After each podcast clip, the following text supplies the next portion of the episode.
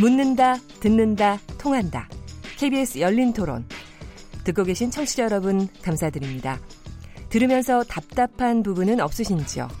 궁금한 점이 있으시다면 함께 토론에 참여하시죠. 유료 문자 9730을 이용하시면 됩니다. 단문은 50원, 장문은 100원의 정보 이용료가 있습니다.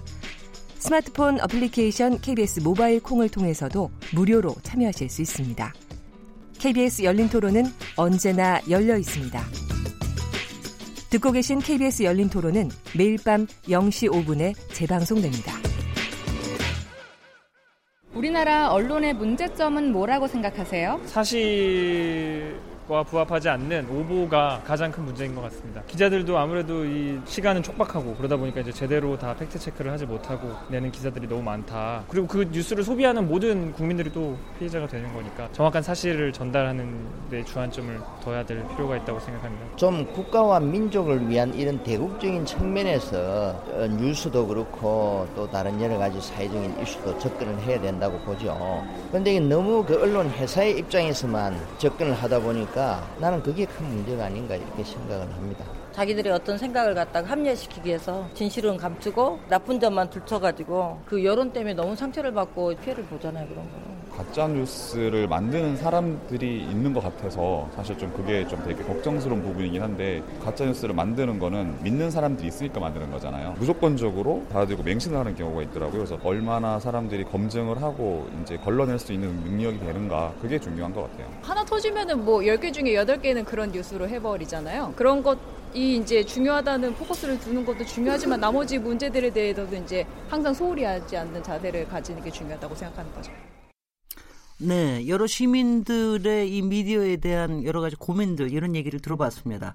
오늘 주제 열린 토론 주제가 한국 저널리즘 위기인가라는 주제로 토론을 하고 있는데요.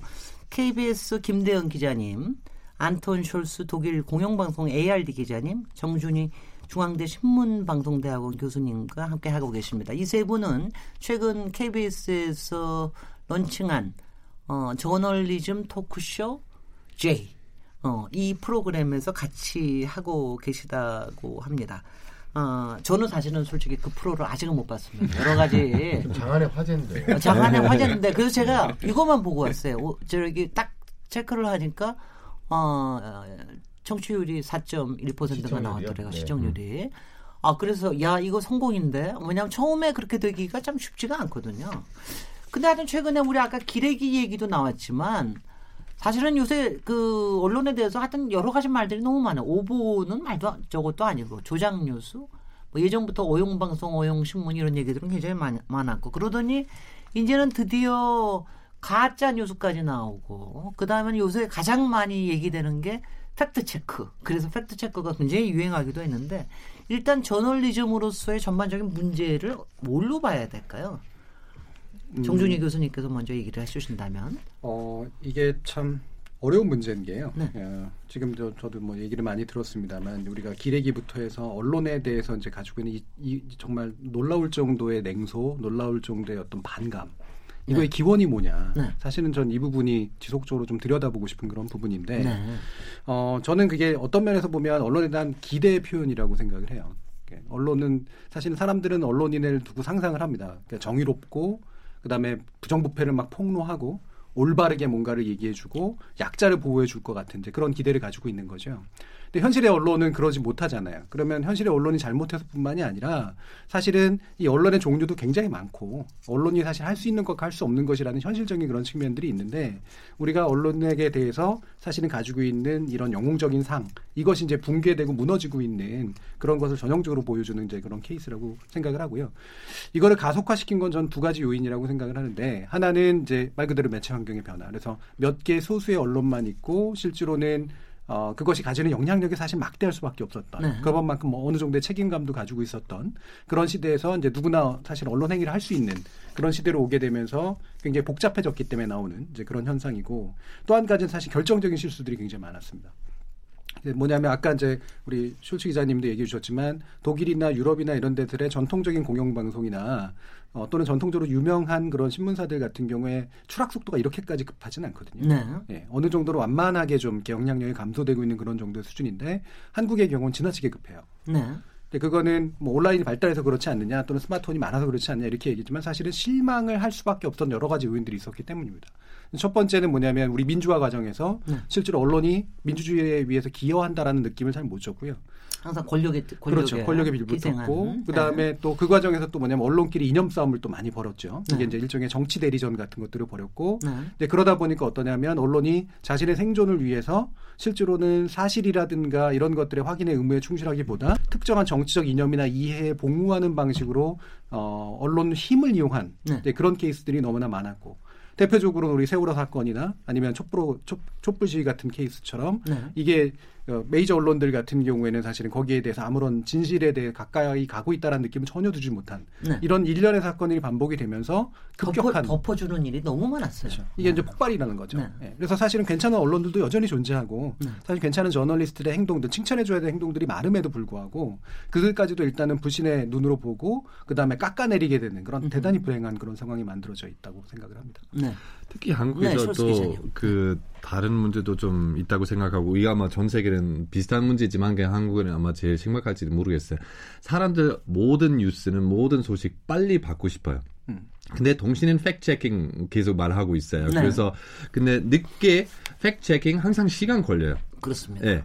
근데 음. 아유 이건 다른 데에서 이미 들었어요. 음. 음, 그래서 이렇게 말하면서 뭐 그럼 팩 체킹 줄 시간도 주지 않으면서 그래서 그냥 빨리빨리 그냥 보도해야죠 이런 네. 거. 그래서 이거는 앞뒤가 안 맞아요. 네. 그리고 두 번째는 당연히 뉴스 인터넷 공짜로 받고 싶어요.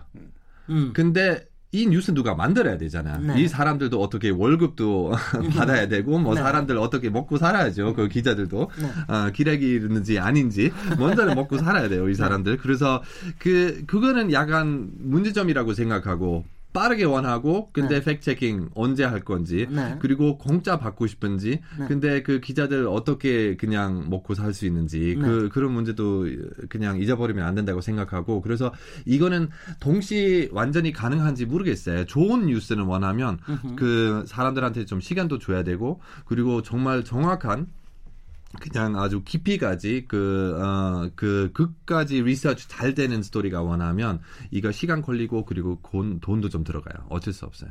김대현 기자님은 너무 박수 치시겠다. 네, 아주 100% 네, 동의하는 이야기입니다. 네. 네. 어. 그 사람들이 뉴스를 공짜라고 생각하는 경향이 굉장히 많은데요. 네. 지금 포털에서 뉴스를 공짜로 공급하고 있잖아요. 사실은 그 뉴스를 공짜로 공급하면서 검색 광고로 돈을 벌고 있거든요. 포털이. 그렇죠. 근데 네. 사람은 뉴스는 음. 공짜라고 생각을 하는 거예요. 음. 근데 아까 쇼츠 기자가 이야기한 것처럼 뉴스를 만든 데는 사실 좋은 뉴스를 만드는 데는 전문적인 훈련을 받은 아주 그 훈련된 저널리스트가 음. 그 취재와 그 기사 작성 콘텐츠 제작 행위를 해야 되는 거거든요. 네. 많은 비용이 드는데 그걸 공짜로 이제 소비하려고 하니까 그 굉장히 어려운 거죠. 언론 네. 입장에서는. 음. 네. 아니 제가 요새 최근에 이렇게 주목한 그 변화가 요새 이제 방송이 조금 인기 끄는 방송이 있으면은 방송 끝나고 나면은 바로 그거를 뭐 짤로 만들든가 아니면은 뭐 화면은 안 보이고 귀에 들리게만 해가지고 바로 음. 유튜브를 음. 만들더라고요. 그래서 내가 이, 이 사람들이 이렇게 팬들이어서 그런가 보니까 그게 다 광고. 그렇죠. 기생 콘텐츠죠. 그게 다 네. 그걸 네. 보고 기생 콘텐츠라고 네. 얘기합니다. 예. 저희 저널리즘 토크쇼 제이가 1회 네네. 방송을 했는데 네. 저희가 이제 전국 기준으로 시청률이 3.1%가 나왔고요. 네. 저희가 그걸 유튜브에 올렸더니 이제 조회수가 지금 현재 1회가 한 4만 한 5천 뷰 정도 되나요? 한 5만 뷰 정도 되는데 그걸 누군가가 가서 오디오만 따가갖고 그렇죠. 또 올렸어요. 네. 많이 그게 엄청나게 네, 많아요. 저희 저널리즘 토크쇼 제 1회를 팟캐스트처럼 만들어갖고 유튜브에 네. 올렸는데 그게 조회수가 3만 회예요 벌써. 네네. 음. 어떤데 그게 더 많을 때도 있어요. 그래서 네. 저희가 이걸 신고해서 없앨까 하다가 네. 처음엔 뭐, 또 viral이 예, 처음에는 예, 많은 사람이 들어야 되니까 일단 놔두자. 네. 아니 그게 네. 그렇더라고요. 그래서 처음에는 그 그게 굉장히 바이럴 효과가 있어서 처음에 이제 꽉 올라가는 것 때문에 그걸 놔두는데 조금 있어 그걸 갖다 막지를 못하는 음. 그런 딜레마에 빠지시더라고요. 네. 네. 저도 그 이 새로운 미디어 깜짝 놀랐어요. 얼마 네. 전에는 다른 프로그램 잠깐 그 통일 관련된 일 때문에 좀 나가는데요. 네. 거기 인터뷰만 했거든요. 스브스 뉴스. 네, 스브스 뉴스였어요. SBS. 그래서 뭐 그 프로그램 TV에서 본 사람 몇 명인지 잘 모르겠지만 근데 이 인터뷰 약간 짧게 어, 거기 인스타에서 올렸거든요.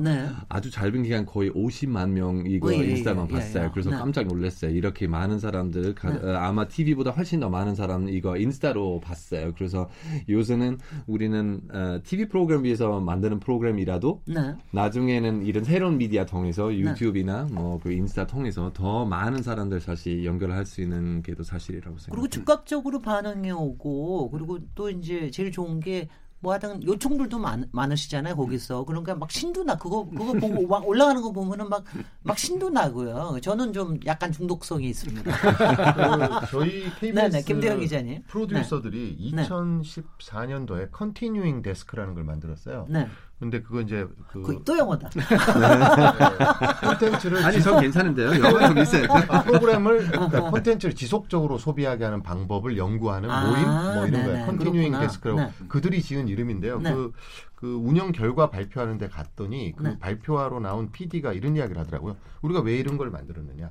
옛날에 9시 뉴스를 하거나 무슨 프로그램을 하면 네. 시청자 상담실에 전화가 불통이 났거든요. 불이 그랬습니다. 났어요. 정말. 네, 네, 네. 전화가 뭐 수십 수백 통이 걸려오는 거죠. 네. 그런데 지금은 프로그램을 해도 아무런 피드백이 없습니다. 그럼요 음. 그러니까 저희가 저널리즘 토크쇼 제1을 TV로 했잖아요. 네. 1회 때는 시청자 상담실에 전화가 몇 건 왔는지 모르겠는데 음. 2회 때는 몇 건이 왔다고요. 근데 음. 그게 6건, 10건 뭐 이 정도거든요. 네, 네. 근데 유튜브에 올라가면 댓글이 1000개씩 달려요. 그럼요 네. 그러니까 피드백을 받기 위해서는 지금 네. TV로 해갖고는 TV 주 시청층은 또 TV라는 그, 그 매체 자체는 그 피드백을 줄 수 있는 직접적인 수단이 없잖아요. 네. 근데 이제 디지털은 바로 밑에 댓글을 달 수 있게 돼 있으니까 음. 그러니까 이 시청자들이 좋았다, 나빴다, 어떤 부분이 좋았다, 어떤 부분이 나빴다, 아쉬웠다 이런 걸 알기 위해서는 네. 디지털 플랫폼에 그 콘텐츠를 유통시키지 않으면 그 피드백을 받을 수가 없어요. 네.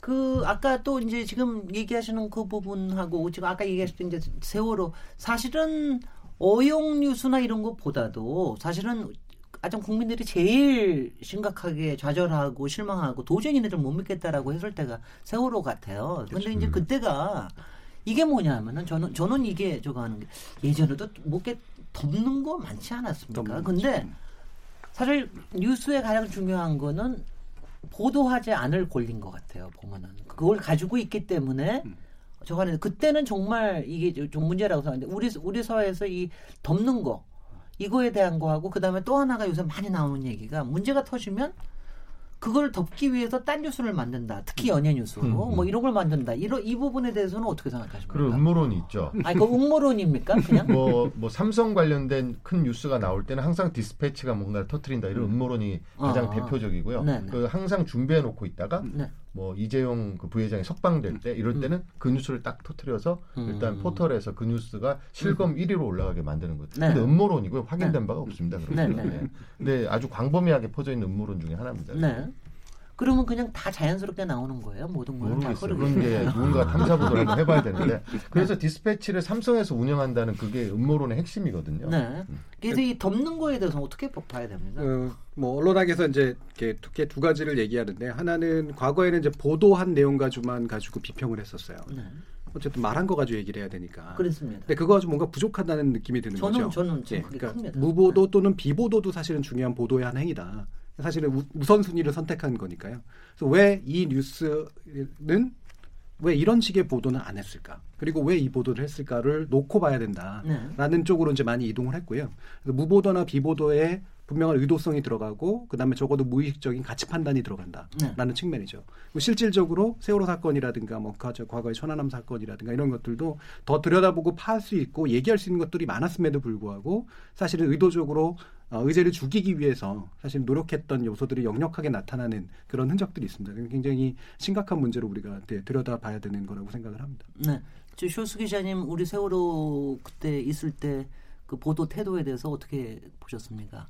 예, 저도 그때는 엄청 바빴어요. 저도 네. 계속 어, 거의 아침부터 저녁까지 계속 보도할 수밖에 없었으니까 사실 한국 보도는 어떻게 하는지 거의 그때는 많이 집중 못했어요. 네. 저는 완전히 정신이 없었기 때문에 근데 네. 나중에 보니까 국민들 얼마나 많이 화가 나는지 그아이 문제 정말 심각하다. 네. 어, 왜냐하면 그거는 바로 민주주의하고 독재주의 그 차이 어느 정도 있다고 생각해요. 만약에 그 정부가 뉴스는 영향 줄 수 있으면 아니면 뉴스가 그 정부한테 도와줄 생각이 생기면 아니면 뭐 반대할 건지 뭐 그런 거 보면 되게 위험하다고 생각해요. 그래서 네. 정말 그 음, 특히는 KBS하고 MBC 거기는 문제 되게 심각했잖아요. 왜냐하면 네. 그 이명박 대통령부터 약간 친한 사람들 여기는 차장으로도 바꿨어요. 그래서 그런 거 보면 이거는 민주주의 좀 아니라고 생각해요. 그래서 이, 이 그런 거 보면 되게 위험하고 근데 그 문제뿐만 아니라 사실 그 출입처 같은 문제 있잖아요. 한국에서는 아까 우리 삼성에 대해서도 좀 얘기 들어봤는데요. 저는 항상 이해 못했던 게 뭐 예를 들어서 뉴스에서 나오는 어떤 새로운 자동차 모델 소, 개하는 거예요. 쉽게 말하면 신문이나 아니면 잡지에서 나오는 스토리가 그냥 거의 그 자동차 만드는 업체 그냥 홍보 네 스토리 같아요. 그래서 나쁜 점 아예 없어요. 이 자동차 모든 새로운 나오는 자동차 다 완벽해요. 좋은 점밖에 없어요. 그래서 이거는 독일하고 완전히 다르거든요. 네. 그래서 그 독일 만약에 어떤 새로운 모델 소개하면 뭐 좋은 점 이런 거 있고 근데 부족한 점 이런 이런 거 있어요. 근데 한국 이런 출입처 있으니까 업체하고 정부도 마찬가지로 정치가들 어떤 특별한 그 기자들하고 되게 친하니까 어 그것 때문에 어떤 특별한 관계가 생기면 그래서 이런 사람들 어떤 특별한 권력도 생기는 거야. 그래서 그거는 아주 위험하다고 생각하고 그래서 대부분 사람들 아마 이런 부분에 대해서 너무 익숙했기 때문에 음. 어그 별로 신경 안 썼어요. 근데 음. 세월 사건부터 사람들 좀 깨달았어요. 그래서 네. 사실 아 이거 좀 이거 좀 아니다. 뭐 그 정말 사실대로 보도 안 하는 게 우리는 이쪽 TV에서 이런 거 보고 이쪽 TV 완전히 다른 스토리 보는 거야. 그 네. 이런 어떻게 말이 안 되잖아요. 그래서 음. 그 그것 때문에 전체 미디어는 이 그 권력 관련된 그 너무 어떤 재벌이나 너무 친한 관계 아니면 정부 너무 친한 관계 그 문제에 대해서 많이 신경 써야 된다고 생각하고 항상 어떤 독립된 어, 입장이 있어야 된다고 생각해요. 네. 그거 아니라면 언론이라고 정말 그 실질적인 기자이라고 말할 수 없다고 생각해요. 글쎄 뭐 언론을 제사 권력이라고 그러긴 하지만 한편에서는 자본에서부터 뭐 자유로울 수가 없고 그래서 자본에 아 그야말로 뭐가 되든가 아니면 권력에 또 뭐가 되든가 어 뭔가요? 하나가 개고 하나가 시녀였던 것 같은데. 어느 쪽이었는지 권력의 시녀 네네. 그렇게 될 그, 그, 그렇게 뭐 되는 가능성도 상당히 높기도 하고 그러는데 요새 이제 가, 굉장히 많아진 것 중에 하나가 팩트 체크 아닙니까? 네. 그런데 이제 팩트 체크 제, 제가 평소에 궁금해하는 게 있어요.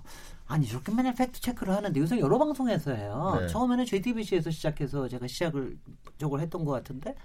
근데 팩트 체크끼리도 서로 안 맞는 경우 혹시 안 생기나요? 많이 많이 있죠. 아, 그, 아니 저는 있, 있는 것 같아요. 제가 지금 SNU 네. 그러니까 서울대 어, 네. 언론정보학과인가요? 네. 여기에서 네. 이제 네이버에서 펀딩을 받아갖고 네. 이제 팩트 체크 연구소 뭐 이런 거 하나 만들었어요. 네. 거기에 등록을 하면 이제 자체 언론사가 팩트 체크한 거를 5점 척도인가 6점 척도에 의해서 거기에 이제 등록을 해놓거든요. 네. 그러면 동일한 사안에 대해서 어 이제 사실, 대체로 사실, 뭐 반반 사실, 그다음 대체로 거짓, 거 짓 뭐 이렇게 음 확인 불가 이렇게 여섯 가지 스케일이 있는 걸로 제가 알고 있는데 어떤 언론사는 동일한 사안에 대해서 이건 절반만 사실이라고 하고 어떤 데는 대체로 사실이라고 하고 아, 어떤 데는 네. 사실이라고 할 수 있어요.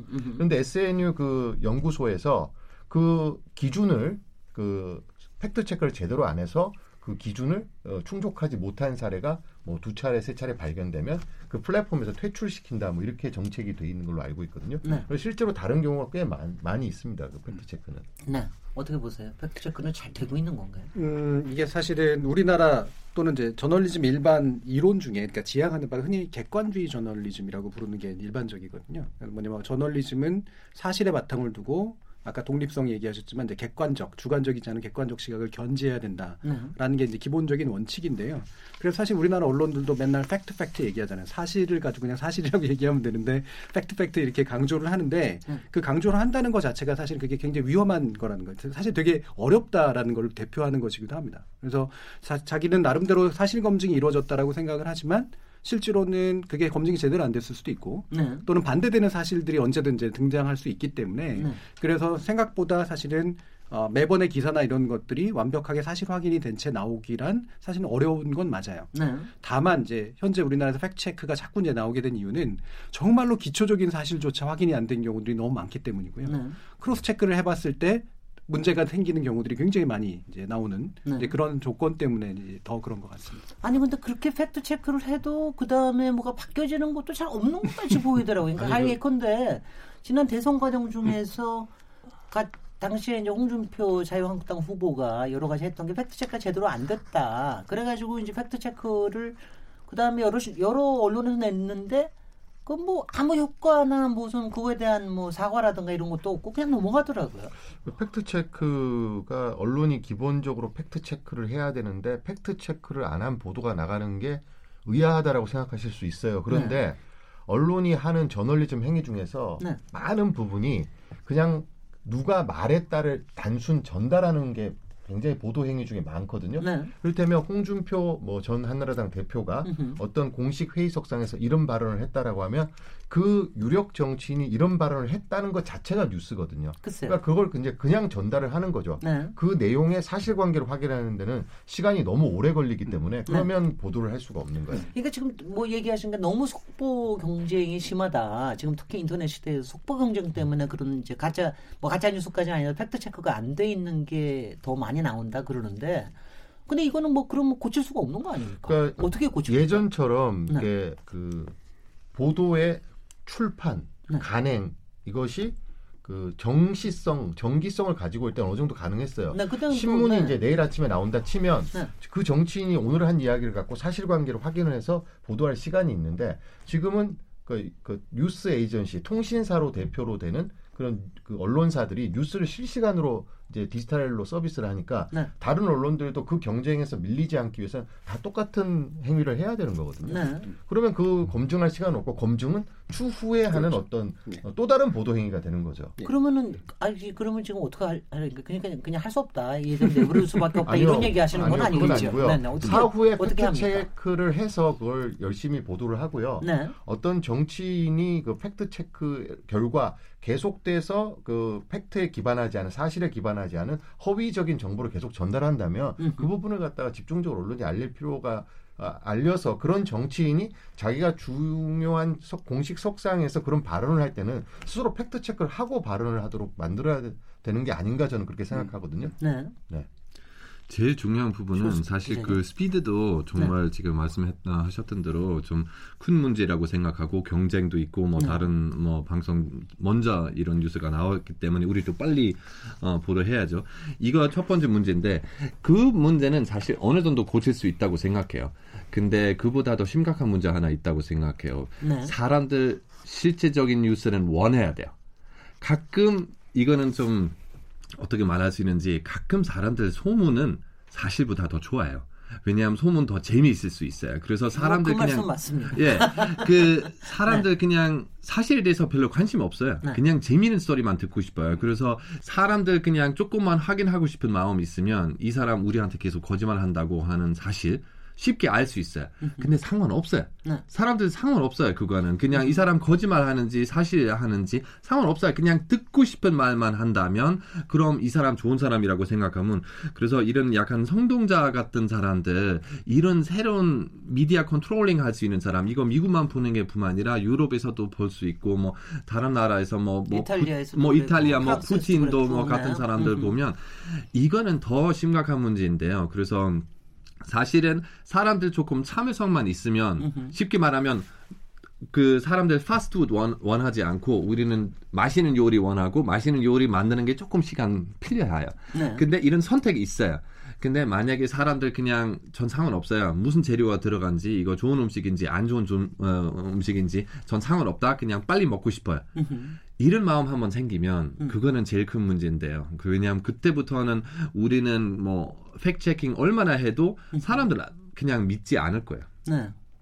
아, 그, 그 말씀은 분명히 그, 듭, 그, 그, 듭니다. 근데 이제 그래서 지금, 어, 뉴스 소비자들에 대해서도 이제 비판을 하시는 거로 갔는데 사실 이제 이걸 그런 걸 너무나 잘 알기 때문에 뭐 히틀러도 그렇게 가능했던 거 아니겠어요. 어, 그런데, 근데 이거를 어떻게 고칠 방법, 아니, 왜냐면 뉴스 소비자한테 니네들 너무 재밌는 것만 좋아하지 마. 선정성 있는 거에만 너무 그렇게 하지 마. 클릭만 하고 넘어가지 말고 좀 사실을 체크해봐. 이런 거가 그 어떻게 어떻게 기대 기대 가능한 겁니까?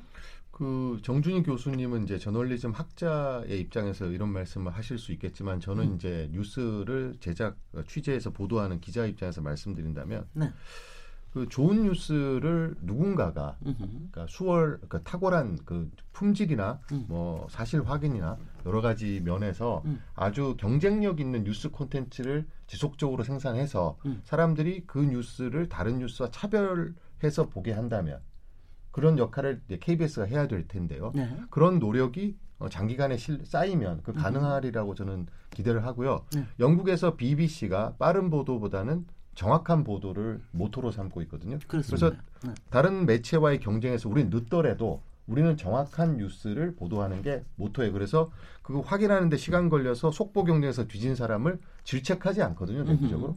그러다 보니까 영국 국민에서 국민들 사이에서는 어디에서 무슨 그러니까 구글에서 무슨 뉴스를 봤다, 다른 음. 그 웹사이트에서 무슨 뉴스를 봤다. 음. 그럼 BBC가 이걸 어떻게 보도하는지 음. 현재 보도를 하고 있는지 가서 보거든요. 네. 그러니까 BBC가 그 확인을 해주는 그 체크해주는 역할을 하고 있는데 그런 언론이 한국에도 있다면 그런 음흠. 부분에서 전반적인 저널리즘의 개선을 이룰 수 있지 않을까 저는 현업자 입장에서 그렇게 생각하는데 정준희 교수님은 어떤지 네 KBS가 그런 뭐 역할이 될 수 있을까요? 저도 당연히 그거를 찬성할 수밖에 없죠. 왜냐하면 네. 이제 어, 이게 사회적 분위기인 거거든요. 제가 아까 왜 신뢰가 이렇게 무너지게 됐는가라는 얘기를 하면 거꾸로 얘기하면 신뢰가 생겨야 이제 뭔가 이렇게 기레기라는 말도 좀 더 사라지고 사실 확인이나 이런 것들이 굳이 내가 막 나서서 하는 게 아니라 누군가가 믿음직한 누군가가 저기서 잘 이루어지면 그냥 신뢰를 던지는 거예요. 네. 근데 지금은 누구도 믿을 수 없다라고 생각하기 때문에 따라서 내가 믿고 싶은 것만 믿는다로 가 있는 거거든요. 근데 신뢰라고 하는 거는 정말로 철저하게 잘 갖춰진 사실에 의해서 만들어진다라기보다는 으흠. 오랜 기간에 쌓여진 어떤 관계에 의해서 만들어지는 거죠. 네. 그래서 나는 예를 들면 우리나라에서 KBS가 또는 영국의 BBC가 또는 독일의 ARD가 잘은 모르겠지만 평상시에 했던 것들이 다 믿음직했고 다 맞는 말이었었기 때문에 이 말도 아마 맞는 말을 하고 있을 거야. 네. 그리고 여기서 체크해 주는 것들은 사실일 거야. 라는 어떤 위임, 그러니까 뭔가 이렇게 기대하고 음흠. 뭔가 그 권한을 넘겨주고 음흠. 이게 사실은 여러 사람들한테 되게 편해요. 음. 왜냐면 사실 이게 일종의 정... 이제 그게 권위죠. 저도 영어 쓰면 오소리티. 그럼요. 예. 권위라는 게 나쁜 게 아니라 위임하는 거잖아요. 네. 굳이 내가 다 할 필요가 없는 거니까. 네. 우리가 전문가들이 필요한 이유도 사실 위임하기 위해서 이제 필요한 거란 말이죠. 네. 근데 지금의 한국 시대라고 하는 것은 뭐냐면 사실은 누구도 믿을 수 없고 그냥 나만 믿어야 되고 따라서 내가 정보를 취사 선택해야 되는 그런 상황이 한편에서는 과거에 비해서 좀 더 뭐 능동성이 높아진 거라고 볼 수도 있지만 다른 한편 굉장히 피곤해진 겁니다. 아 너무 피곤해요. 예, 그리고 굳이 그러지 않아야 않는 게 더 나올 수도 있는 그런 상황들이 벌어지고 있는 거고 네. 이게 바로 사회적 신뢰의 붕괴죠. 네. 저는 이 신뢰를 다시 회복하는 길은 어떻게든 해야 된다고 생각하고 그거는 당연히 공영방송이 해야 될 일이라고 생각합니다. 어, 아 김대현 기자님 어깨 굉장히 지금 네. 무거우시네. 네, 무겁습니다 지금. 네. 네. 근데 제가 이것도 한번 여쭤봐요. 네. 그러면 가령 여기서도 보시기에 가령 BBC나 뭐 이런 거 외에도 이렇게 어떤 롤 모델이나 이런 것들이 좀 있습니까? 어떻습니까? 저는 이제 어, 제가 영국에서 영국의 로이타 저널리즘 연구소에서 1년 동안 연수를 했는데요. 아. 그러면서 이제 BBC를 여러 번 방문을 했어요. 네. 그래서 KBS에서 내부에서 뭐 BBC를 너무 좋아하는 이제 기자로 네. 이렇게 평가를 받고 있는데요. 그래서 항상 제가 이제 BBC를 롤 모델로 많이 이야기를 합니다. 그러 저기 BBC 같은 경우에는 저기 그 방송에 대한 어떤 영향력, 그러니까 음. BBC가 어, 국민 전체가 가장 신뢰하는 방송, 그러니까 TV 프로그램 방송으로서도 가장 신뢰받지만 제가 놀랬던 거는 온라인 온라인에서 영국 국민들이 BBC의 존재감을 더 크게 느끼더라는 것이죠. 그 정확히 무슨 뜻입니까? 온라인에서 느낀다는 뜻이? 어, 그러니까 우리가 이제 TV를 그러니까 중요한 뉴스가 있을 때 네. 이제 TV를 보잖아요. TV를 네. 볼때 BBC를 보면 네. 그 일주일에 제가 BBC 뉴스를 적어도 한 번 이상 보면 BBC의 존재감이 저한테 있는 거죠. 그렇죠. 근데 일주일에 디지털 플랫폼에서 온라인에서 제가 그 BBC 뉴스를 한 번 이상 보면 아, 존재감이 있는 건데 그 네네. 비율이 온라인이 더 높더라는 거죠. 네네. 그런데 BBC 뉴스를 제가 보니까 그러니까 메인 뉴스가 거의 10시 뉴스인데 네. 꼭지 수가 우리처럼 많지가 않아요. 하루에 뭐한 여덟 꼭지에서 열 꼭지 정도 하는 것 같은데 저희는 스포츠 뉴스 빼고 스물 한 네 꼭지 다섯 꼭지 정도로 아, 하거든요. 네. 그래서 이제 그걸 다른 말로 하면 백화점식 뉴스라고 하는데 음흠. 과거에 우리가 TV를 보지 않고서는 정보를 습득할 수 없었던 시대 9시 뉴스. 음흠. 하루 종일 TV 뉴스를 보지 않으면 무슨 일이 일어났는지 알 수가 없는 시대 9시 뉴스가 그러했거든요. 네. 모든 뉴스를 깨알같이 빠짐없이 전달해줘야 되는 게 KBS 뉴스의 사명이었고 네. 방송을 보지 않는 사람은 그 다음날 신문을 보지 않으면 무슨 일이 일어나는지 알 수가 없었어요. 네. 그때 그런 뉴스 형태였거든요. 으흠. 근데 제가 영국에서 2014년 15년에 있으면서 보니까 사실관계 전달보다는 어, 분석하고 해석하는 그런데 시간을 더 많이 할애를 하더라고요. 네. 아까 말씀하신 것처럼 CNN 뉴스도 아마 KBS 뉴스보다는 그 분석하고 해석하는데 더 아마 시간을 많이 할애를 해서 훨씬 더 많이 느끼셨을 네네. 네. 것 같은데요. 네. 그래서 이제 이번에 우리 그 북미 정상회담 할 때도 우리 저널리즘 토크쇼 제2 2회에서 다뤘지만 베를린 장벽 붕괴했을 때 네. 한국 언론이 갔으면 벽돌이 하나를 뺐습니다. 둘을 뺐습니다. 이렇게 중계하지 않았겠냐라고 이제 최강욱 변호사가 그렇게 이야기를 네. 했었어요. 네. 또 우리 정준희 교수님 마라톤 중계하듯이 했다라고 하는 하는데 네, 네. KBS 정도 되는 언론사라면 음흠. 이것의 의미를 분석하고 해석하고 전망하는데 더 많은 시간을 투자를 해야 되는데 글쎄요. 그림 설명을 계속 해주거든요. 그럼 그만큼 음흠. 준비가 안 됐다고도 볼 수가 있고 우리의 저널리즘 행태 자체가 음. 어떤 깊이보다는 단순한 그림의 전달에 더 치우치고 있다라고 볼 수 있는 거죠.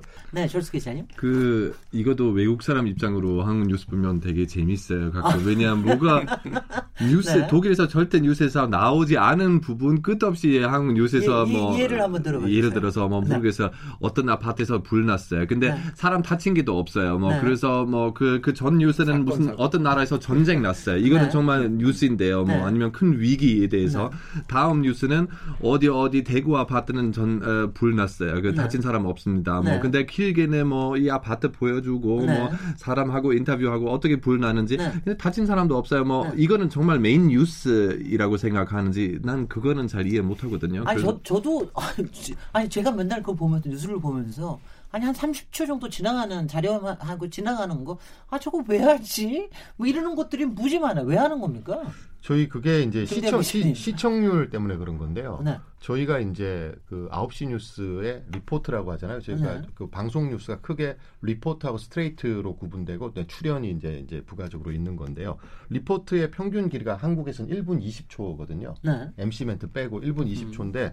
1분 20초를 넘어가면 시청률이 떨어진다라는 그런 생각을 하는 거예요. 강박관념들이 있으신 아마 통계적으로도 네. 어느 정도 뒷받침이 되는 것 같은데 네. 한국의 어떤 뉴스 시청 패턴 근데 이제 닭이 먼저냐 달걀이 먼저냐의 논쟁인데 그렇게 쭉 오랫동안 공급해 왔으니까 그렇게 길들여진 거 아니냐 이렇게도 볼 수 있거든요. 그러니까 KBS 정도 되면 그런 걸 먼저 바꾸려는 선도적인 노력을 좀 해야 되지 않을까 저는 생각을 하고 있는데 네. 이제 여지껏은 잘 이루어지지 않았어요. 네. 저희가 이제 아침 뉴스에 사건 사고 종합이라는 걸 하는데요. 네. 밤사이 전국에 일어났던 교통사고 불난 거 이런 거 모아서 하는 건데 그게 이제 세 개, 네 개가 있어야지 1분 20초가 나오잖아요. 네, 네. 없으면 아무것도 아닌 것도 집어넣는 거예요. 글쎄 말이죠. 그러니까 불나서 아까 이야기한 사람 한 명도 뭐 사상자가 없는 것도 네. 건수가 없으면 건수를 채워야 되니까 네. 교통사고 난까 다 집어넣어서 만드는 거죠. 그러니까 네.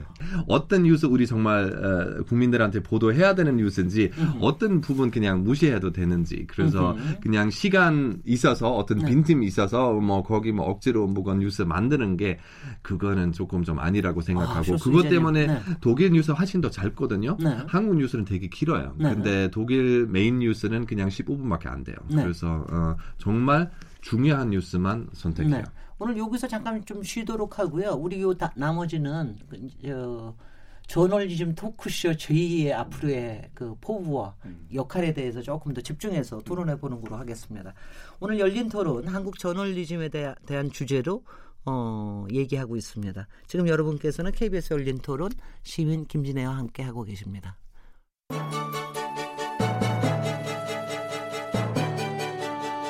라디오 토론이 진짜입니다. 묻는다, 듣는다, 통한다. KBS 열린 토론. 시민 김진애의 진행으로 듣고 계십니다. 네, 열린 토론. 오늘 한국 저널리즘 위기인가라는 주제로 얘기 계속 이어가겠습니다. KBS 김대영 기자님, 안톤 숄스 독일 공영방송 ARD 기자님, 정준희 중앙대 신문방송대학원 교수님과 함께하고 있습니다. 자, 우리 이제 마지막 시간 얼마 안 남은 요 시간에 그러면은 어, 일단은 저희가 쉬는 시간에 잠깐 그 얘기 했습니다. 이 저널리즘 토크쇼 제이 너무 길다. 그래서 뭔가는 좀 아, 뭐 대책이 필요하다. 뭐 이러고 이제 얘기를 했고요. 제가 꽤, 꽤 이게, 이게 잘 돌아가는 사람인데 제 입에 잘 안 붙는 거 보니까 아마 시청자들은 조금 신경이 쓰이실 것 같습니다. 그래서 이제 이, 그러니까 KBS 공영방, 이제 제가 충분히 한 100분 하고 나니, 100분이 한 뭐 60분 하고 나니까 이해가 됐습니다. 이제 KBS 공영방송으로서의 어떤 역할을 해야 되고 그 다음에 그런 여러 가지 부분에서 J 프로그램이 어떤 거를 역할을 해줘야 되는지 대개는 이해가 갔는데요. 그래도 여기서 이제 보면은 제가 제가 조금 여기서 이, 이 점을 여쭤볼게요. 요새 이제 여러 가지 시사가 솔직히는 시사 예능화가 되지 않습니까? 근데 이 저널리즘 토크쇼 J도 약간은 시사 예능처럼 되는 게 아닌가 하는 그런 좀 어떻습니까? 그런 부분에 어, 대해서 그런 평가가 있죠 지금. 네. 근데 저희가 이제 시사 예능까지 가지는 않았다고 생각을 하고요. 네. 예능을 가려면 좀 더 예능적인 요소가 좀더더 들어가야 되는데 저희는 그렇게까지는 가지 않았고 다만 음, 저희 KBS 1TV 시청자들의 평균 연령이 한 60세 정도 된다라고 했을 때 어, 저희가 이제 집토끼 산토끼 이야기를 하는데 집토끼의 기호에 맞는 콘텐츠를 방송을 만들 것인지 아니면 이것을 어, 다른 그 유튜브라든지 페이스북이라든지 포털에도 저희가 어차피 전송을 할 거니까 네. 그 젊은 층을 조금 더 어, 유입할 수 있는 그런 콘텐츠를 만들 것인지에 대한 고민이 있는 거죠. 네. 그래서 너무 이제 젊은 층을 겨냥해서 트렌디하게 만들면 이제 나이 연세 드신 분들 좀 불편할 수 있고요. 또 옛날에 KBS 아주 누가 봐도 KBS스러운 KBS 1TV스러운 콘텐츠를 만들었을 경우에는 젊은 층이 좀 외면할 수 있고 그 사이에 고민이 좀 있었는데 제가 이제 그 프로그램 책임 어, 프로듀서로서 고민해서 타협한 지점이 지금 딱 요 정도입니다. 그래서 네. 너무 예능 같지는 않되 딱딱하지 않게 하겠다. 네. 어떻게 정준희 기자님은 해피하세요? 지금 세팅? 저는 그러니까 지금 뭐 우리 프로그램이 이제 시작한 지가 이제 얼마 안 됐고요. 네. 어, 지금 말씀하신 것처럼 사실 이 정도 선에서 잡고 약간은 왔다 갔다가 될 것 같아요. 그러니까 왜냐하면 일종의 줄타기니까요. 그래서 어, 요즘에 이제 장르라고 하는 건 사실은 과거에 전통적으로 딱딱딱딱 나눠놓은 게 정확히 맞아떨어지지 않거든요. 네. 그렇기 때문에 일정한 혼성, 뭔가 섞이는 것들이 그 자체로 나쁜 건 아닌데 네. 중요한 거는 예를 들면 우리 스스로가 재밌게 만들고 흥미있게 만들기 위해서 사실성을 훼손시키거나 뭔가 이제 편향성을 만들어내거나 이러면 이제 그게 문제가 되는 거라고 생각을 해요. 음. 저는 뭐라고 표현하냐면 이게 크게 연성화와 타블로이드화라는 표현을 쓰는데요. 연성화라는 건 너무 말랑말랑하게 네네. 만든다는 뜻이고요. 네. 타블로이드화라고 하는 건 이제 유럽에는 황색 저널리즘처럼 찌라시라고 그렇죠. 예, 찌라시처럼 음. 사실을 희생시킬 정도로 이제 그 흥미를 추구하는 이제 그런 경로인데 네. 우리도 확실하게 배제해야 될 것은 이런 황색 저널리즘은 아니다. 아무리 재미있게 만들어도 이렇게는 안 한다라는 거고 대신 뭐냐면 약간은 좀 더 말랄만하게 만들어서 네. 사람들이 좀 더 잘 씹어 넘길 수 있게 해줄 수 있는 정도는 우리가 필요하지 않겠냐 이렇게 생각을 합니다. 그 요즘 인터넷 용어 중에 네. 순삭이란 말이 있거든요. 네, 시간이 순식간에 지나갔다. 네네. 뭐 이런 말인데 제가 댓글 보고 가장 기분 좋았던 거는 순삭이었다는 말이었어요. 너무 짧다. 프로가. 아, 너무 짧다는 것도 있고 재밌었다는 이야기도 몰입감이 있었다는 거죠. 근데 이게 지루 50분이면 지루하려면 얼마든지 지루할 수 있는 시간인데 순식간에 시간이 지나갔다는 걸 보니까 아 프로그램이 잘 만들어졌구나. 저는 개인적으로 그렇게 받아들였습니다. 쇼스 기자님은 어떻게 보셨어요? 저도 되게 중요한 프로그램이라고 생각하고 네. 그래서 정말 우리도 오늘 여기 여러 가지 이야기 했는데요. 근데 약간 KBS하고 다른 방송도 마찬가지로 조금 자기 집 좀 정리해야 되는 부분 좀 있어요. 네. 그래서 어, 그런 역할도 좀 있다고 생각하고 그래서 사람들한테 그냥 재미가 있으면 또 어, 좋죠. 어, 네. 왜냐하면 사람들 보지 않으면 더안 아, 되고 근데 중요한 부분은 너무 억지로 재밌게 만드는 게더안 된다고 생각하고 네. 그래서 이거는 사실 어느 정도 심각한 테마이라고 생각하고 그리고 어, 시청자들 이런 거 보면 그냥 너무 웃기는 프로그램이라고 생각하지 않았으면 좋겠어요. 이거는 네. 정말 중요한 내용. 그리고 당연히 프레젠테이션 좀 어, 어느 정도 쉽게 이해할 수 있고 문제점 교수님 말씀대로 어, 그리고 재밌게 볼 수 있는 게 다 중요하지만 근데 너무 많이 이렇게 바꾸지도 않았으면 좋겠다고 음. 생각하고. 제가 프로그램을 직접 보지는 못했지만 죄송합니다. 못했지만은 제가 여러 가지 평을 보고 왔습니다. 그러니까 첫 번째 방영이 됐을 때 그때 많이들 정말 기대가 높다. 그렇지만 한편에서 이제 얘기가 어 KBS 왜 자기네들 거 가지고 비평 안 해? 뭐 이러고서는 이제 좀 비판이 있어서 두 번째 프로그램에는 KBS 내부 비판을 하는 거를 하나 실었습니다. 그게 바로 어, 지난번 지방선거 사흘 전에 KBS 뉴스, 뉴스 9에서 김부선 씨 인터뷰 내보낸 거. 이거에 대해서, 어, 저 이제 이재명 지사 그 그거에 대한 인터뷰 태도 논란까지도 이렇게 해서 다뤘는데 일단은 어떻게 보세요? 이거는 숄스 기자님께 여쭤봐야 되겠습니다. 이그 사흘 전에 스캔들의 당사자라고 얘기할 수 있는 사람의 인터뷰를 KBS 어 그, 그야말로 9시 뉴스라고 그러면 굉장히 큰 건데 거기서 인터뷰 다른 거 혹시 보셨어요? 예, 전 봤어요. 네네. 음, 어떻게 어, 보셨어요? 그, 그, 뭐 그거는 좀 개인적으로 좀 독일에서는 상상할 수 있는 일 아니라고 생각해요. 왜냐하면 아하. 그 바로 선거 전날 정도였잖아요. 사흘 전쯤 됐습니다. 네. 네. 어, 아, 어, 그래서 그런 거는 정말 조심해야 된다고 생각하고 네. 방송국들 뭐 이렇게 그냥 이런 실수하지 않은 게 어, 중요하다고 생각해요. 아 그날 저기 제가 들으니까는 그 토크쇼에서는 저희 토크쇼에서는 다 그거 잘못했다고 그랬다면서요. 음, 거기 나오는 패널들이 아, 뭐다 잘못했다기보다는요. 그 저희가 사실은 이제 그 저널리즘적 관점에서 네. 어, 유력 정치인이 당선됐을 때 인터뷰를 저렇게 거부하는 사례를 저널리즘 관점에서 어떻게 바라봐야 되느냐를 이제 다뤄보려고 했어요. 왜냐하면 네 그런 일이 많잖아요. 네. 그래서 이제 이재명 지사한테 출연을 요청을 했는데 당선인이죠. 네. 출연을 요청했는데 본인이 거부를 해서 제가 그럼 인터뷰라도 하게 해달라고 했는데 거부를 했어요. 저희 기자를 만나러 갔죠. 네. 그러니까 어, 내가 지나가는데 이제 찍어갖고 도망치는 모습 찍어서 내보내려고 너네 왔지 하면서 마지못해서 이제 인터뷰를 해준 거거든요. 음. 그러면서 태도 논란에 대해서는 요만큼 이야기하고 본인이 김부선 인터뷰를 KBS 9시 뉴스가 선거 3일, 4일 전에 낸 것은 굉장히 문제가 많고 이것은 어, 저 선거법 위반 행위에 해당할 수도 있다. 이재명 그 당선인이 변호사잖아요. 네. 선거법 위반 행위에 해당할 수 있다고 그 주장을 길게 했으니까 저희가 그 인터뷰 이의 입장을 충분히 반영한다는 측면에서 김부선의 그 인터뷰를 KBS 뉴스가 지방선거 사흘 전에 낸 게 저널리즘적으로 적절한지에 대해서 어, 패널들한테 토크가 이루어진 거죠. 네. 근데 저는 사실 그 예상하지 못했어요. 저희가 패널들 분들한테 이런 식으로 답변을 해주세요. 절대 이렇게 하지 않거든요. 근데 패널 분들이 다 그런 식으로 의견 개진을 한 거에 대해서 는 놀랐고요. 그걸 사후에 편집을 하려고 저는 하지 않았고요. 다만 이제 더 논란이 됐던 건참 좋은 태도인 것 같으네요. 네.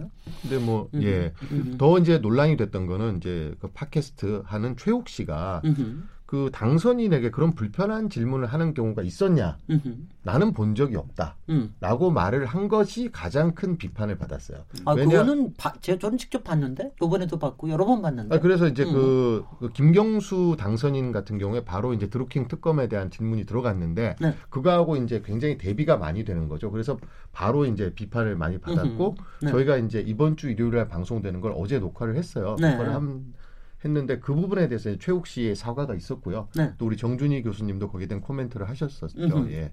아니 그런 게 참 좋은 것 같아요. 왜냐하면 방송도 실수를 할 수 있다. 미디어도 실수를 할 수 있는데 그 다음에 여러 가지 팩트 체크와 그 다음에 여러 가지 그 주변에 이런 걸 봐서 그거를 팔로우업을 해주고 그거에 대해서 피드백을 해주는 거 이게 이게 굉장히 그 프로 프로그램이 아주 좋은 역할을 할 것 같다는 생각이 근데 드네요. 근데 이제 저희 그 KBS 어, 제작자 기자 PD들 이런 생각을 좀 갖고 있는 것 같아요. 이런 거를 많이 반영하면 프로그램의 완결성이 깨진다고 생각을 하더라고요. 저는 이제 이걸 피드백을 적극적으로 반영해 주는 게 좋다라고 생각하는데 우리가 잘못한 거를 자꾸 이야기를 하면 프로그램을 누가 믿고 보겠냐. 음. 다음번에 또 사과하고 또 사과하고 또 사과하고 이럴 거 아니냐라는 그런 비판도 있었거든요. 네. 근데 저랑 저는 이제 뭐 프로그램을 하다 보면 패널들이 한 발언에 대해서 저희가 100%다 팩트 체크를 해갖고 다 걸러내지 못하는 경우가 있어서 네. 그런 부분이 발견됐을 때는 우리가 그런 걸 두려워하지 말고 반영해 주는 게 오히려 프로그램의 신뢰를 높이는 데 더 도움이 되지 않을까 저는 생각을 했습니다. 저는 그렇게 될 것 같이 보이는데요. 음. 네. 아 제가 이제 저도 팟캐스트를 굉장히 여러 번 오래 오래 들어왔던 게 팟캐스트가 바로 그런 걸 가능하게 하거든요. 가다가 어, 뭐 잘못된 것을 얘기하고 자기네들이 계속해서 follow를 해줘요. 그러니까 저하고 호흡을 한다라는 그런 느낌이 들어서 오히려 신뢰가 더 가더라고요. 그렇죠. 저희가 이제 그 시청자들의 비판 댓글을 이번에 음. 그 프로그램에서 소개를 하거든요. 네. 이런 부분이 잘못됐다고 생각한다. 이런 네. 부분이 아쉬웠다. 이런 댓글을 저희가 직접 소개를 하면서 음흠. 저희가 이제 저널리즘 토크쇼 제의가 시청자들하고 적극적으로 소통을 하겠다는 걸 이번 음흠. 주 일요일 날 방송을 통해서 보여줄 아, 예정입니다. 아, 기대가 됩니다. 그 부분. 근데 독일에서 그 정치인들하고 말이에요. 저는 그것도 좀, 좀 웃기는데 우리는 뭐 인터뷰한다 그러면 질문지를 미리 보내라고 그러거든요. 그뭐 그러니까 문화인도 그렇고 문화예술, 아 그래서 뭐 셀레브리티는 그럴 수도 있다고 치지만 정치인들이야 모든 질문에 노출돼 있는 사람인데 왜 이렇게 질문들을 질문지 보내는 게 독일에서는 어떻게 합니까? 독일은 원래 그렇게 안 하죠. 그 네. 가끔 뭐 어떤 특별한 상황에서는 미리미리 어, 뭐에 대해서 인터뷰하고 싶은지 당연히 네. 물어볼 건데요. 근데 네. 먼저 인터뷰 자체가 그냥 만나보고 대화하는 거 것이잖아요. 네. 미리 미리 어떤 그냥 서로 서로 저도 그냥 가끔 사람들 만날 때 미리 미리 다 질문 제가 보내야 되는데요. 이 사람들도 그냥 대답 이미 다 섰어요. 그래서 그냥 쉽게 말하면 인터뷰하는 게보다 저한테 그냥 말하고 싶으면 그냥 읽어주는 거예요. 쇼하는 그, 거죠. 예, 쇼하는 거예요. 네. 그래서 그렇게 되면 인터뷰 어떤 대화, 어떤 프로세스라고 네. 생각하는데요. 네. 근데 이렇게 미리미리 질문 다 알게 되면 그리고 대답도 이미 미리미리 다 준비한다면 야, 약간 좀 인공적인 느낌 좀, 어, 그, 생길 수밖에 없다고 생각하고 그래서 네. 그런 부분 우리 독일 사람 입장에서는 이해하기는 되게 어려워요. 그래서 독일 사람한테 인터뷰 할 수 있냐고 물어보면 그냥 오케이 아니면 안 돼요.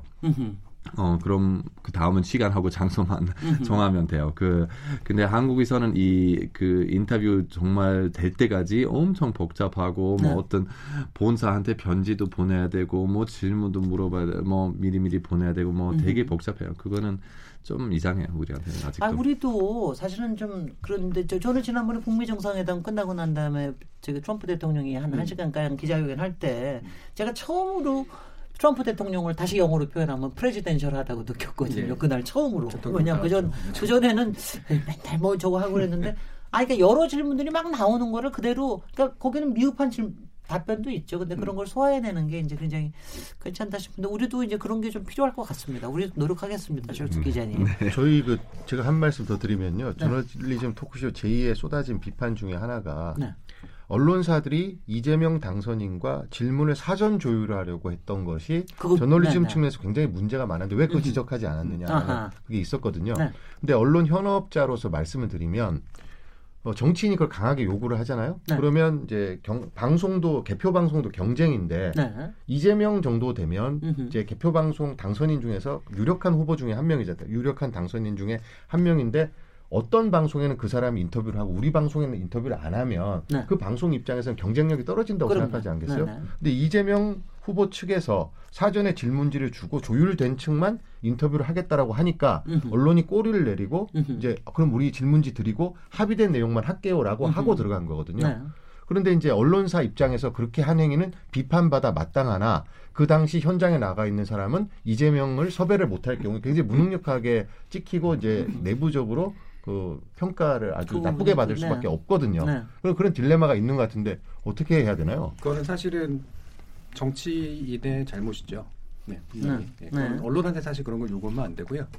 어, 정치인의 사실 중요한 미덕 중에 하나는 자기가 불편한 자리라고 하더라도 그거를 잘 관리해 줄 수 있는 능력을 보여주는 거예요. 그게 그럴 그게, 예, 그게 이제 신뢰도를 어. 높이는 굉장히 좋은 네, 방법이거든요. 네. 근데 우리나라 정치인들의 문제는 뭐냐면 음흠. 미디어 앞에서 예쁜 모습만 보여주고 싶어요. 음흠. 자기가 원하는 모습만 보여주고 음흠. 싶어요. 그래서 때로는 그래서 SNS를 좋아하는 이유가 그거 자기가 관리를 할 수 있기 때문에 그런 거거든요. 근데 사실은 좋은 정치인으로 또는 되게 능력 있는 정치인으로 크는 과정은 그 어려운 것들을 다 잘 다뤄내고 있구나, 다 막아내고 있구나, 음다 설득하고 있구나 음. 이런 걸 보여줌으로써 사실 큰 정치인이 되는 건데 음. 우리는 그걸 봉변이라고 생각하고 어, 그거를 되게 뭔가 이렇게 미디어가 잘못해서 나를 막 음흠. 공격하고 배신했다라고 생각하는 그런 정치인이 있는데 저는 그게 우리 정치 수준에 있어서 좀 아직 되게 정치적 수준이 떨어진다라고 하는 걸 보여주는 지표라고 생각합니다. 근데 이제 바로 그런 점에도 제가 또 다시 팟캐스트 얘기하면 팟캐스트 사실 이재명 당선자가 팟캐스트를 통해서 큰 것도 있거든요. 아, 거기서는 네. 굉장히 여러 질문들을 아무렇지도 않게 소화를 했었습니다. 굉장히 네. 아픈 질문도 많고 그랬는데 네. 이번에 보면 조금 조금 조금 이상해 보이긴 했습니다. 네. 저는 사실 안타까웠던 게 네. 이재명 그 당선자께서 그날 얘기한 거는 대부분은 사실은 미디어에서 피해를 입었다라는 주장이에요. 네. 뭐그 뭐 이해가 못 가는 바는 아니다. 사실은 반대편에서 보면 미디어 덕분에 성장한 면도 엄청나게 크거든요. 예. 네. 그거 그 중에 어느 한쪽만을 강조한다라고 하는 것 또한 저는 사실 정치인으로서 그렇게 좋은 방식은 아니었다고 그 예능 프로그램에 오래 출연했었잖아요. 그럼요. 아, 예능 그럼요. 굉장히 두- 두- 이미지도 되게 부부, 좋아졌죠. 두 분이 커플이 네. 아주 나와서 아주 좋은 모습도 많이 보이고 그런 거는 그랬죠. 왜 이야기 네. 안 하는지 모르겠어요. 네. 자, 왜 여기 와서 지금 디펜스 하시려고 그러는데 우리 그래서 KBS 저기 저널리즘 토크쇼 J에서 앞으로 KBS 내부에서 방송으로 잘못한 것들 이런 것도 내부 비판도 뭐 꽤 펼쳐지겠죠? 김대영 기자님? 저희 1회 방송 끝나고 나서 네. 가장 많았던 지적이 KBS 내부 비판은 왜 없냐. 네. 1회는 내부 비판부터 하고 가야 되는 거 아니냐. 뭐 네. 이런 지적이 있었는데 네. 어, 저희가 어, 1회를 기획할 때 KBS 반성부터 하고 가자는 의견이 있었어요. 그런데 네. 반성을 하게 되면 지난 9년의 반성이 될 것 같고 네. 현재의 반성이 안 될 것 같아서 네. 그게 무슨 의미가 있느냐. 지난 9년을 또 반성하는 게 네. 지금 현재 잘못하고 있는 걸 비판할 때 진정한 저널리즘 토크쇼가 의미가 있는 것이다라고 음. 해서 좀 그 부분을 일부러 기획해서 넣지는 않았어요. 그런데 2회에서는 이제 저 KBS에 대한 비판이 이제 들어갔던 거죠. 네. 근데 누구든지 그 비판을 받는 걸 좋아하는 사람은 없습니다. 그렇죠. 과거에 그 미디어 포커스가 성역 없는 그 비판을 하겠다고 해서 KBS 내부 비판을 여러 번 했는데요. 네. 그때 이제 그 미디어 포커스 제작진이 말하자면 간부로부터 봉변을 당한 적도 여러 번 있었죠. 음. 어, 니네가. 뭔데, 뭐, 그치. 너네가 얼마나 잘하길래, 어허. 뭐 이런 적이 있었어요. 그래서 내부 비판은 굉장히 어렵고요. 네. 저희가 이번에도 그 정치부 보도를 다뤘기 때문에 정치부에서는 어, 충분히 반영되지 않았다 입장이. 패널들이 우리의 취재 과정과 그런 걸 충분히 숙지하지 못한 상태에서 토크를 했기 때문에 KBS가 그러니까 필요 이상의 공격을 받은 측면이 있다라는. 주장을 저한테 이제 전달을 해왔거든요. 이해가는 측면이 있고요. 저희가 이제 비판을 하게 되면 계속해서 그런 의견이 전달될 거고. 그게 쉽지 않을 거라고 생각을 합니다. 네. 근데 뭐 저희가 남을 비판하려면 저희에 대한 비판거리가 생겼을 때 네. 이제 비판을 당연히 하고 가야 되는데 내부에서는 이런 말을 했다고 하더라고요. 저는 이제 전달을 받았는데 네. 자사 비판 강박증에 걸리면 안 된다. 아, 그건 있죠. 음. 그건 있습니다. 네, 그리고 자살하고 더 엄격한 잣대를 들이대는 것도 안 된다. 음. 뭐 이런 의견이 있었다고 네. 하더라고요. 진보의 스탠스 같은 그런 것 그게, 같은데. 예. 정준희 기자님. 그 아, 지- 죄송합니다. 정준희 교수님.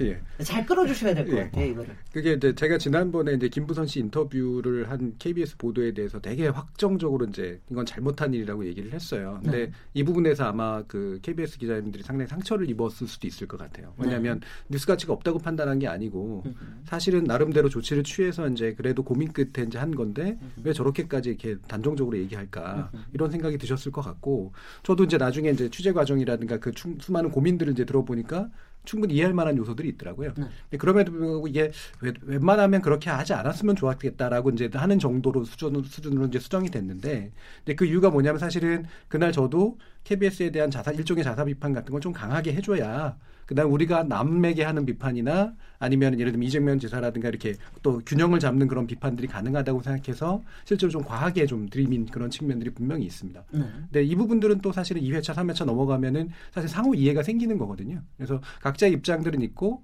그렇지만 그것이 너무 과하게 나갔을 때는 분명히 제어가 좀 될 수 있는 그런 방식으로 저는 계속 진행됐으면 좋겠어요. 네. 이제 이제 마, 무리할 시간이 됐는데요.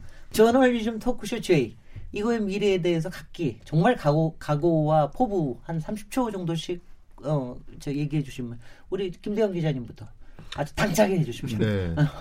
저희 그 저는 그 패널 분들이 워낙 다 경쟁력 있는 분들을 다 모셔와서. 어, 패널 구성이 매우 조화롭다는 이야기를 굉장히 많이 들었어요. 그래서 네 분 패널을 끝까지 제가 하는 동안 끝까지 모시고 가는 게 저희 첫 번째 아, 목표고요. 네, 네. 두 번째 저널리즘의 대중화를 위해서 음흠. 저는 프로그램 시청률도 매우 중요하다고 생각합니다. 그래서 네. 경쟁력 있는 프로그램을 만들도록. 노력하겠습니다. 네, 네. 예, 저는 이제 네. 일부러 이제 노잼 캐릭터를 이제 담당하고 아, 그랬어요. 왜냐하면 이제 학자로서 나왔고 연구자로서 이제 좀 더 정확한 사실에 대해서 얘기해주고 규범적인 것들을 이제 마치 선비처럼 얘기해주는 제 역할이 제, 네. 저한테 상당히 중요하다고 생각해서 네. 어, 하는 거고요. 그러면 뭐 그거 안 하면 웃길 수 있느냐면 자신은 없습니다 물론 네. 예 근데 저는 제 역할에 일단 충실한 게 맞다고 보고요 그게 음. 패널들 간의 어떤 역할에 의해 가지고 서로 잘 어울려서 나타나는 전체 효과가 훨씬 더 중요한 것 같아요 음. 제가 저한테 부족한 건 다른 분들이 또 메꿔주시는 거군 음. 이런 거기 때문에요 음. 저는 제가 지금까지 공부해 왔고 끊임없이 좀 현장을 보면서 이제 들여다보고 얘기하고 싶었던 것들을 이걸 통해서 얘기하는데 한 가지는 뭐냐면 어 지금 저널리즘 대중화 얘기를 하셨는데 저는 저널리즘이 어 비아냥의 대상이 돼서는 안 된다고 생각해요. 음. 예, 존중의 대상이 돼야 네. 되는데 그러려면 대중들의 이해가 많이 늘어나야 됩니다. 음. 그래야 그것이 가능해진다라고 보기 때문에요. 음. 그것을 위해서 아마 이 프로그램이 잘 될 수 있으면 합니다. 네, 쇼스 기자님. 뭐 우리 오늘 조금 얘기했던 것처럼 그 한국 그 언론 조금 위기가 어, 네. 어, 있으니까 그래서 네. 항상 뭐 어떤 나라 안에서 어떤 위기 있으면 다른 나라도 볼 수도 있고 뭐 네. 비슷한 위기가 있었는지 아니면 네. 이런 문제는 해결할 수 있는지 저는 외국 사람으로 여기는 한국에서 일하고 있고 그리고 기자로 일하는데요. 그래서 우리 독일 미디어, 서양 미디어가 어, 이런 문제가 뭐 팩트 체킹이나 뭐 다른 문제는 오늘 여러 가지 이야기했던 거 어떻게 하는지 이런 거 좀 사람들한테 좀 알려주고 싶고 네. 그래서 사람들 조금 배울 게도 있다고 생각하고 어떤 음. 재미도 어, 있었으면 좋겠다고 생각하고 그래서 그것 때문에 되게 좋은 프로그램인데 유감스럽지만 저는 또 다른 일도 있기 때문에 항상 제가 하고 싶은 네, 만큼 네. 자주 가끔 참석 네. 못하는 경우 있을 수 있, 는데요 근데 네. 할수 있는 만큼 제가 열심히 나가서 어, 네. 시청자들한테 재미있는 어, 네. 그리고 외국 입장으로 에, 이야기하겠습니다. 네.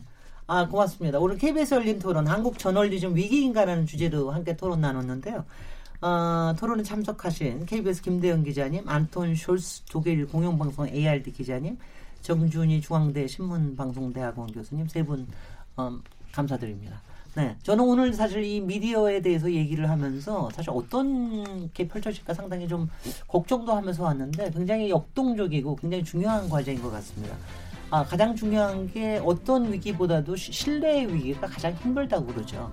어, 이 저널리즘 토크쇼 저희가 다만 KBS의 신뢰뿐만이 아니라 우리 한국 저널리즘의 아, 신뢰를 높이는 데 큰 기여를 하시기 바랍니다. 감사합니다. 저는 다음 주에 다시 월요일 날 돌아오겠습니다. 감사합니다. 네, 감사합니다. 네.